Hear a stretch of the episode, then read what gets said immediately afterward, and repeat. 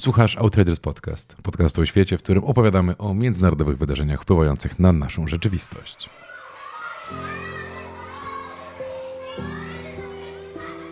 Many healthy children were getting uh, medical treatment without actually needing it. And God knows what my life would have ended up like, uh, being able to go home and prevent it from coming to America. These children uh, were considered to be disabled, but they were disabled because they were institutionalized. I can only compare it with uh, the images that I could see in a concentration camp.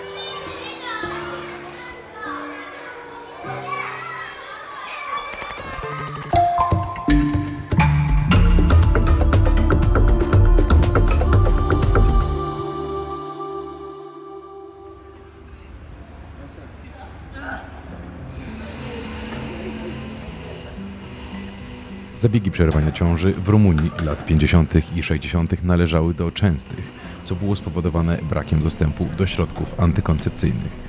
W połowie lat sześćdziesiątych, gdy Nicolae Ceaușescu przejął rządy w kraju wraz z ekipą rządzącą, ograniczył warunki dozwolonej aborcji do okoliczności, które możemy dziś porównać częściowo do kompromisu aborcyjnego w Polsce.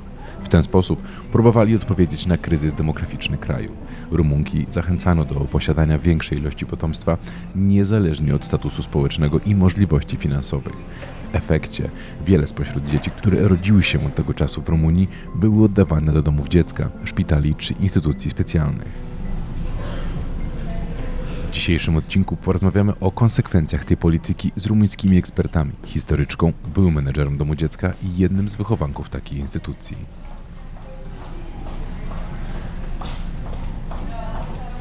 Luciana Inga to historyczka, która od wielu lat zajmuje się badaniem dekretu z tysiąc dziewięćset sześćdziesiątego szóstego roku w Rumunii. Poprosiliśmy ją, żeby nakreśliła nam więcej kontekstu. Ten słynny dekret został uchwalony po prawie dziesięciu latach liberalizacji prawa aborcyjnego. Począwszy od lat pięćdziesiątych, od tysiąc dziewięćset pięćdziesiątego siódmego roku, aborcja była w Rumunii całkowicie legalna i bezpłatna. W krótkim czasie ulubionym rozwiązaniem rumuńskich rodzin stało się kontrolowanie liczby dzieci, liczby urodzeń.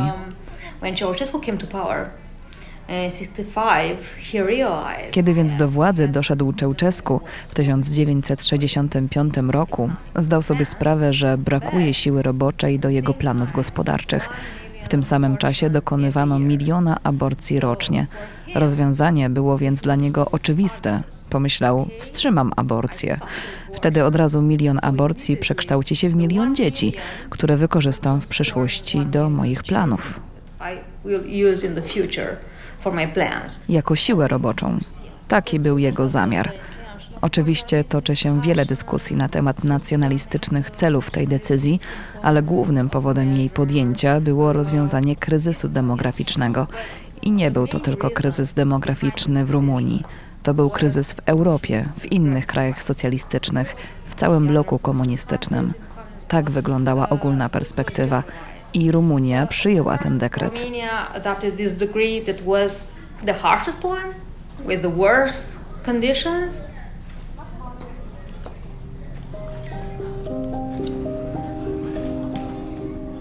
Liczba urodzeń w tysiąc dziewięćset sześćdziesiątym szóstym roku wynosiła blisko dwieście tysięcy dzieci. W kolejnym roku było to już pół miliona.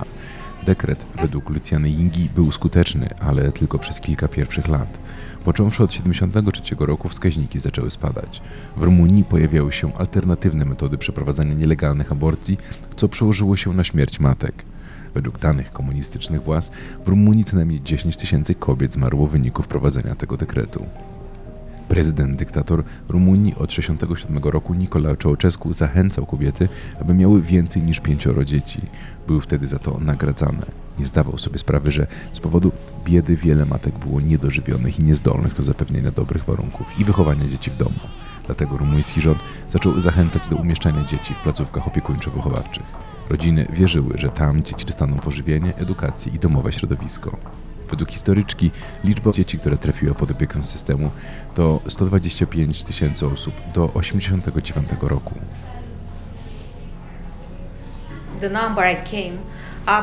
Liczba, którą mogę podać, to sto dwadzieścia pięć tysięcy dzieci umieszczonych w różnych instytucjach na rok tysiąc dziewięćset osiemdziesiąty dziewiąty.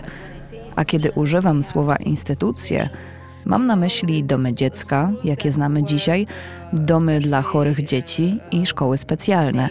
To szkoły, które zostały stworzone dla dzieci z trudnościami w nauce. I oczywiście szpitale, takie jak mamy dzisiaj, z oddziałami położniczymi. Jednak według Lucjany Ingi podanie dokładnych liczb jest trudne do oszacowania, ponieważ coraz więcej dzieci było porzucanych od końca lat siedemdziesiątych i w latach osiemdziesiątych. Oficjalnie pojemność rumuńskich placówek wynosiła zaledwie szesnaście tysięcy osób, a w tysiąc dziewięćset sześćdziesiątym siódmym roku urodziło się ich blisko pół miliona. Przeludnienie, brak odpowiedniego pożywienia, odpowiednich leków, dostępu do edukacji był skutkiem wprowadzenia dekretu. Dane wskazują, że około dziesięć tysięcy dzieci to dzieci z różnego rodzaju niepełnosprawnościami. Jednak niektóre z nich, które były umieszczane w szpitalach, trafiały tam z powodu braku wystarczającej liczby domów dziecka. Szpitale musiały wykazywać się leczeniem chorób, na które pacjenci nie chorowali. To trudne pytanie, podchwytliwe. Jeżeli spojrzymy na instytucje, które opiekowały się dziećmi niepełnosprawnymi, to będzie to około dziesięć tysięcy dzieci. Ale trzeba też wziąć pod uwagę, że wiele dzieci umieszczonych w tych placówkach było tak naprawdę zdrowych. Tylko że w normalnych domach dziecka nie było dla nich miejsca. Zostały więc skazane na choroby i kalectwo.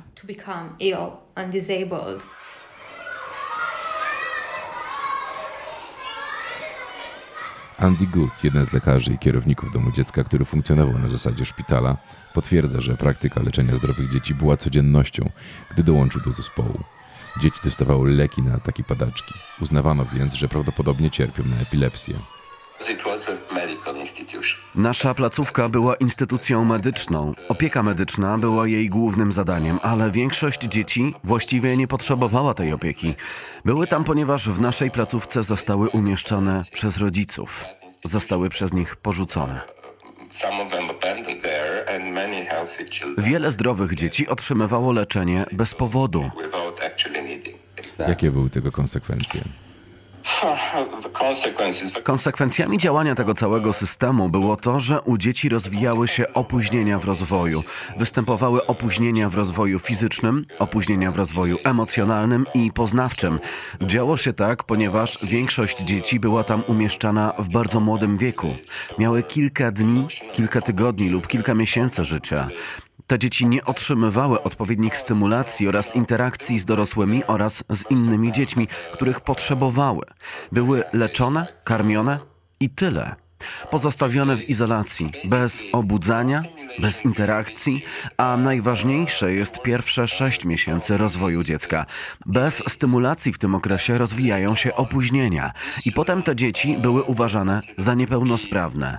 Tylko że one były niepełnosprawne, ponieważ zostały umieszczone w tych instytucjach. Dlatego nie otrzymywały stymulacji, której potrzebowały.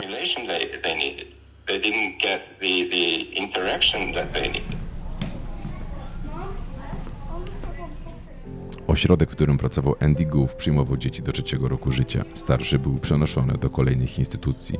Dzieci mogły dostać się do domu dziecka, który podlegał Ministerstwu Edukacji. Były także tak zwane przeszkolenia specjalne, przeznaczone dla dzieci z lekkim niedorozwojem lub lekką niepełnosprawnością. Te dzieci traktowano jako mające szansę na wyleczenie, na wyzdrowienie. W najgorszej sytuacji znajdowały się szpitale, gdzie wysyłano dzieci bez szans na wyleczenie. Do jednego z nich trafiło dwóch podopiecznych Guta. Kiedy okazało się, że dzieci zmarły, wybrał się do ośrodka wraz z przedstawicielem Ministerstwa Zdrowia.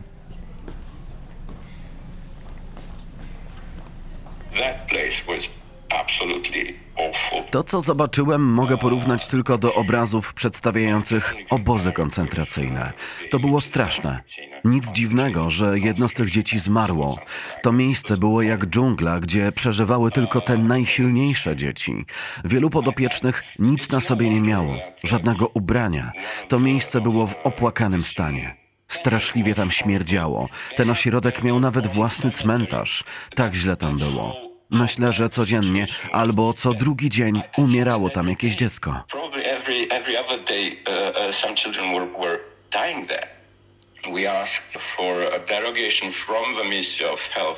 Zwróciliśmy się do Ministerstwa Zdrowia, zgłaszając naruszenie przepisów.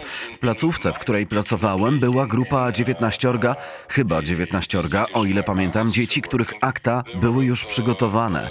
Miały być przeniesione do takiej placówki, ponieważ uznano je za pacjentów ze znacznym stopniem niepełnosprawności. Poprosiliśmy wtedy o możliwość dłuższego pobytu tych dzieci w instytucji, w której byłem zatrudniony. Po to, aby pracować z nimi, wprowadzić dla nich specjalny program rekonwalescencji i zobaczyć, jak będą się rozwijać.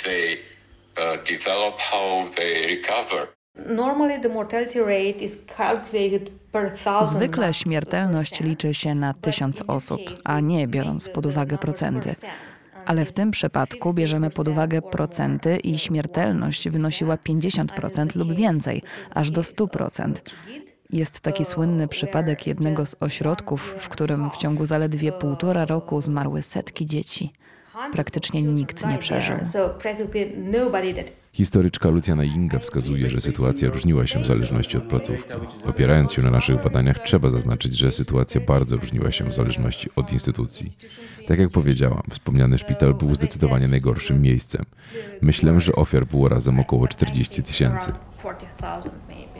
W jednej z placówek znalazł się Izydor Rukel w osiemdziesiątym trzecim roku. Miał wtedy sześć miesięcy. Urodziłem się w Taśnad, w hrabstwie Satumare. Od szóstego miesiąca życia dorastałem w placówce. Który to był rok?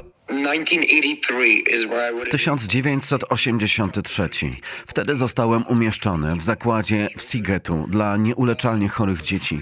Przez pierwsze osiem lat komunizm nadal istniał, a w tym czasie życie w tych zinstytucjonalizowanych placówkach było zupełnie inne niż po komunizmie. To prawda, nie było zabawek. Wiele razy, nawet w zimie, nie działało ogrzewanie. Jedzenie było ciągle takie samo. Chleb z mlekiem, każdego ranka. Lunch i obiad czasem był inny, ale w ciągu tygodnia prawie zawsze było to samo. Nie było nauki, ponieważ ta placówka była odcięta od miasta.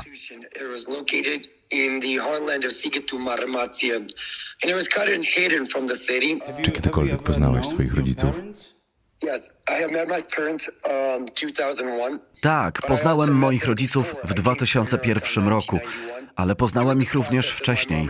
To było przed moim przyjazdem do Ameryki w tysiąc dziewięćset dziewięćdziesiątym pierwszym roku.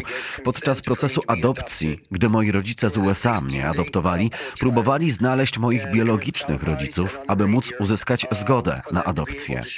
Proces sądowy trwał szesnaście dni. Był transmitowany w telewizji i radiu, aby moi biologiczni rodzice mogli stawić się w sądzie i mieć możliwość wyrażenia zgody na moją adopcję. Ostatecznie nie przyszli do sądu. Przyszli za to do sierocińca i próbowali zabrać mnie do domu. Zgodnie z prawem mieliby na to szansę. Ale dyrektor sierocińca zaprotestował. Uważał, że jeżeli trafię z nimi do domu rodzinnego, zostanę wyrzucony na ulicę po to, żeby żebrać. I Bóg jeden wie, jak moje życie by się skończyło, gdybym wrócił do domu. W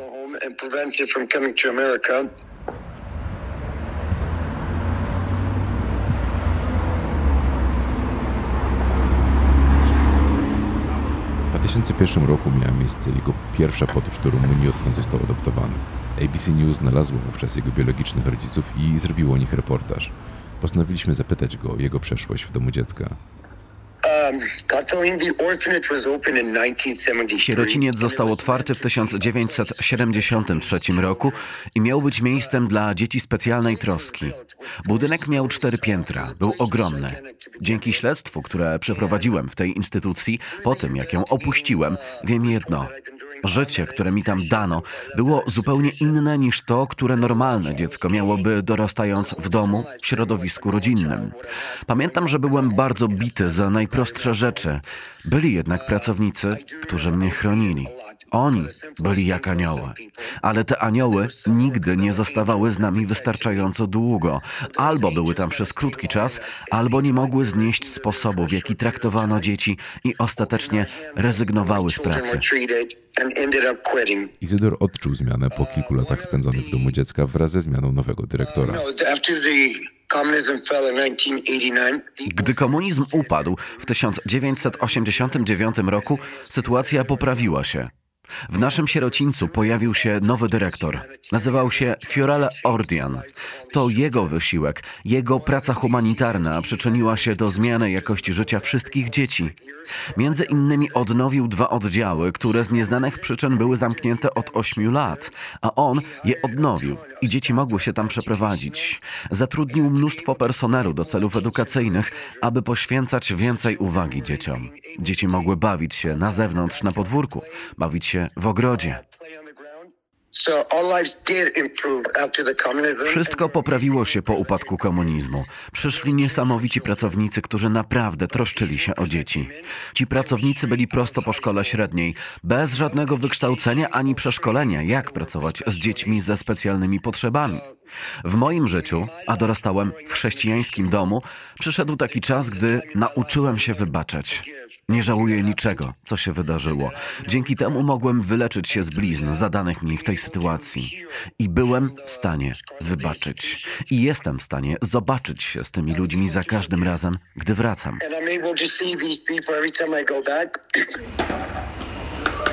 Zyder na własnej skórze odczuł realne zmiany zaraz po upadku komunizmu, jednak w całym kraju sytuacja nie zmieniła się przez kilka kolejnych lat. Ruszyła się około dziewięćdziesiątego siódmego roku, gdy zmieniło się prawo. Co stało się z tymi dziećmi po tysiąc dziewięćset dziewięćdziesiątym roku? Istota zmiany polegała na tym, że mieliśmy pozbyć się tych ogromnych instytucji i umieścić dzieci w rodzinach zastępczych, w domach z rodzinami dla dzieci. Wszystko zaczęło się trochę zmieniać, ale nie z taką szybkością, jakiej byśmy oczekiwali. Nawet dzisiaj niektóre okręgi nadal posiadają te komunistyczne instytucje, te stare sierocińce. Ale rumuńska misja przy Unii Europejskiej przyspiesza sprawę i rzeczywiście dokonał się tu pewien postęp. Rumunia bardzo skorzystała z ogromnej pomocy humanitarnej dla dzieci po tysiąc dziewięćset dziewięćdziesiątym dziewiątym roku. Huge humanitarian aid for children after nineteen ninety-nine.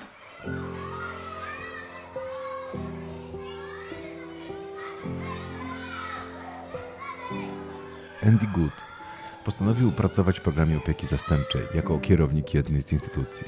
Program Pro Familia, którego był współtwórcą, początkowo działał pilotażowo w jednym regionie, ale szybko kolejne zauważyły jego pozytywne efekty. Jak mówi Good, dzieci zostały przeniesione z klasycznej placówki, rozkwitały. W ciągu kilku tygodni można było zobaczyć faktyczne zmiany, zobaczyć ich powrót do zdrowia, a także powrót do ich rodzin biologicznych, które wcześniej uznawały dzieci za mocno upośledzone i wymagające dużej opieki.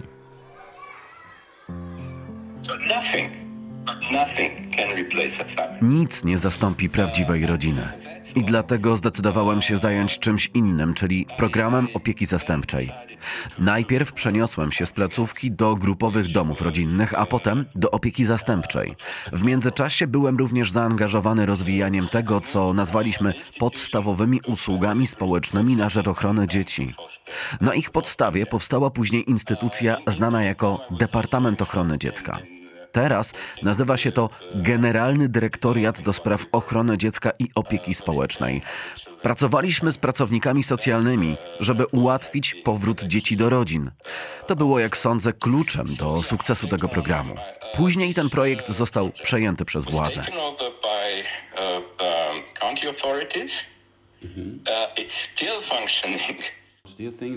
Jak myślisz, co stało się z dziećmi, które przeżyły i wydoroślały? Czy uważasz, że przynajmniej część z nich była w stanie prowadzić względnie normalne życie na własną rękę? Tak, wiem to tylko ze słyszenia. Wiem na przykład, że jedno z dzieci adoptowanych z Pro Familia jest teraz księdzem, więc nie ma rodziny. Myślę, że jeśli poszukamy głębiej, to znajdziemy sukcesy. A większość dzieci, które wyjechały, bardzo dobrze zintegrowały się ze swoimi społecznościami. Przynajmniej przez pewien czas, kiedy jeszcze pracowaliśmy, było tak, że gdy dziecko opuszczało projekt, to chcieliśmy wiedzieć, co się z nim dzieje. Rodziny były monitorowane i obserwowaliśmy, jak się sprawy mają.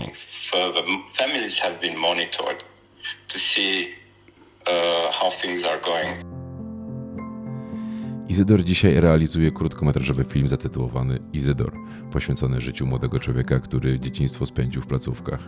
Całkiem jak on sam. W tym celu wraz z ekipą produkcyjną wybrał się kilkukrotnie do Rumunii i spotkał ze swoimi kolegami, których poznał jeszcze w instytucjach, a przyjaźni się z nimi do dzisiaj. Jak twierdzi, pomimo że nie był w żadnej z placówek kilkanaście lat, wspomnienia są w nich żywe i nienaruszone. To miejsce było dla nas domem, dla nas wszystkich. Dorastałem tam do jedenastego czy dwunastego roku życia. Miałem idealną pamięć. Nie byłem upośledzony umysłowo. Byłem osobą z niepełnosprawnością fizyczną. Zapytałem ich, czy tęsknią za tym miejscem. Odpowiedzieli, tak, to nasz dom. Tutaj dorastaliśmy. To wszystko, co znamy i nie mogłem się z nimi nie zgodzić. Celem produkcji naszego filmu jest pokazanie, że dzieci mogą rosnąć i rozwijać się, jeśli tylko damy im taką możliwość. Tego właśnie doświadcza Izydor.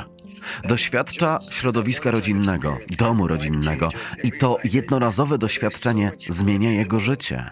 Izydor zdaje sobie sprawę, że świat jest o wiele większy. Jeśli możesz zapewnić opiekę i miłość dziecku, niezależnie od tego, czy jest ono zdrowe, czy ma kłopoty zdrowotne, to dziecko będzie się rozwijać i osiągnie coś w życiu. Myślę, że głównym celem naszej produkcji jest pokazanie innym państwom, które wciąż przechodzą przez to, przez co przeszła Rumunia, że instytucje potrafią zmieniać życie.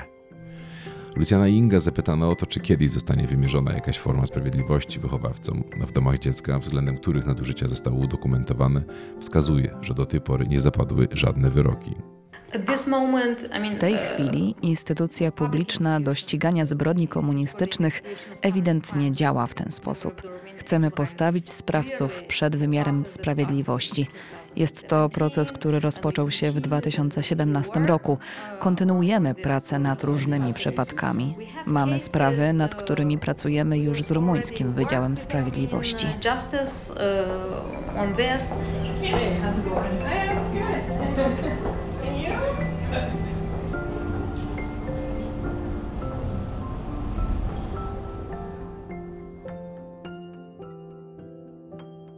To był sześćdziesiąty odcinek o Traders Podcast. Na kolejny zapraszam Was już za dwa tygodnie, dwunastego kwietnia. Oj tak, przerwa. Trochę się u nas zmienia, o tych powodach będziemy sukcesywnie Was informować. Rozpoczynamy poszukiwania nowego formatu. Takiego, który jeszcze lepiej pozwoli nam tak storytellingowo opowiadać różne historie ze świata. Ale żeby to zrobić, potrzebujemy trochę więcej czasu i oddechu między odcinkami. Jeśli interesuje Was jednak, co jeszcze wydarzyło się w świecie, zapraszam do naszego magazynu Outriders, który wychodzi w każdy piątek o ósmej rano. Jak również do nowo prowadzonych rozmów, które nagrywamy i na naszym starym kanale na YouTube, jak i na nowym kanale, no już podcastowym stricte, także również do niego zapraszam. Ja nazywam się Kuba Górnicki, to był Outriders Podcast, odcinek produkował Zuzanna Oleniczak, tłumaczenia robił Grzegorz Kurek, a montowała Ewa Dunal z Sounds and Stories. Do usłyszenia.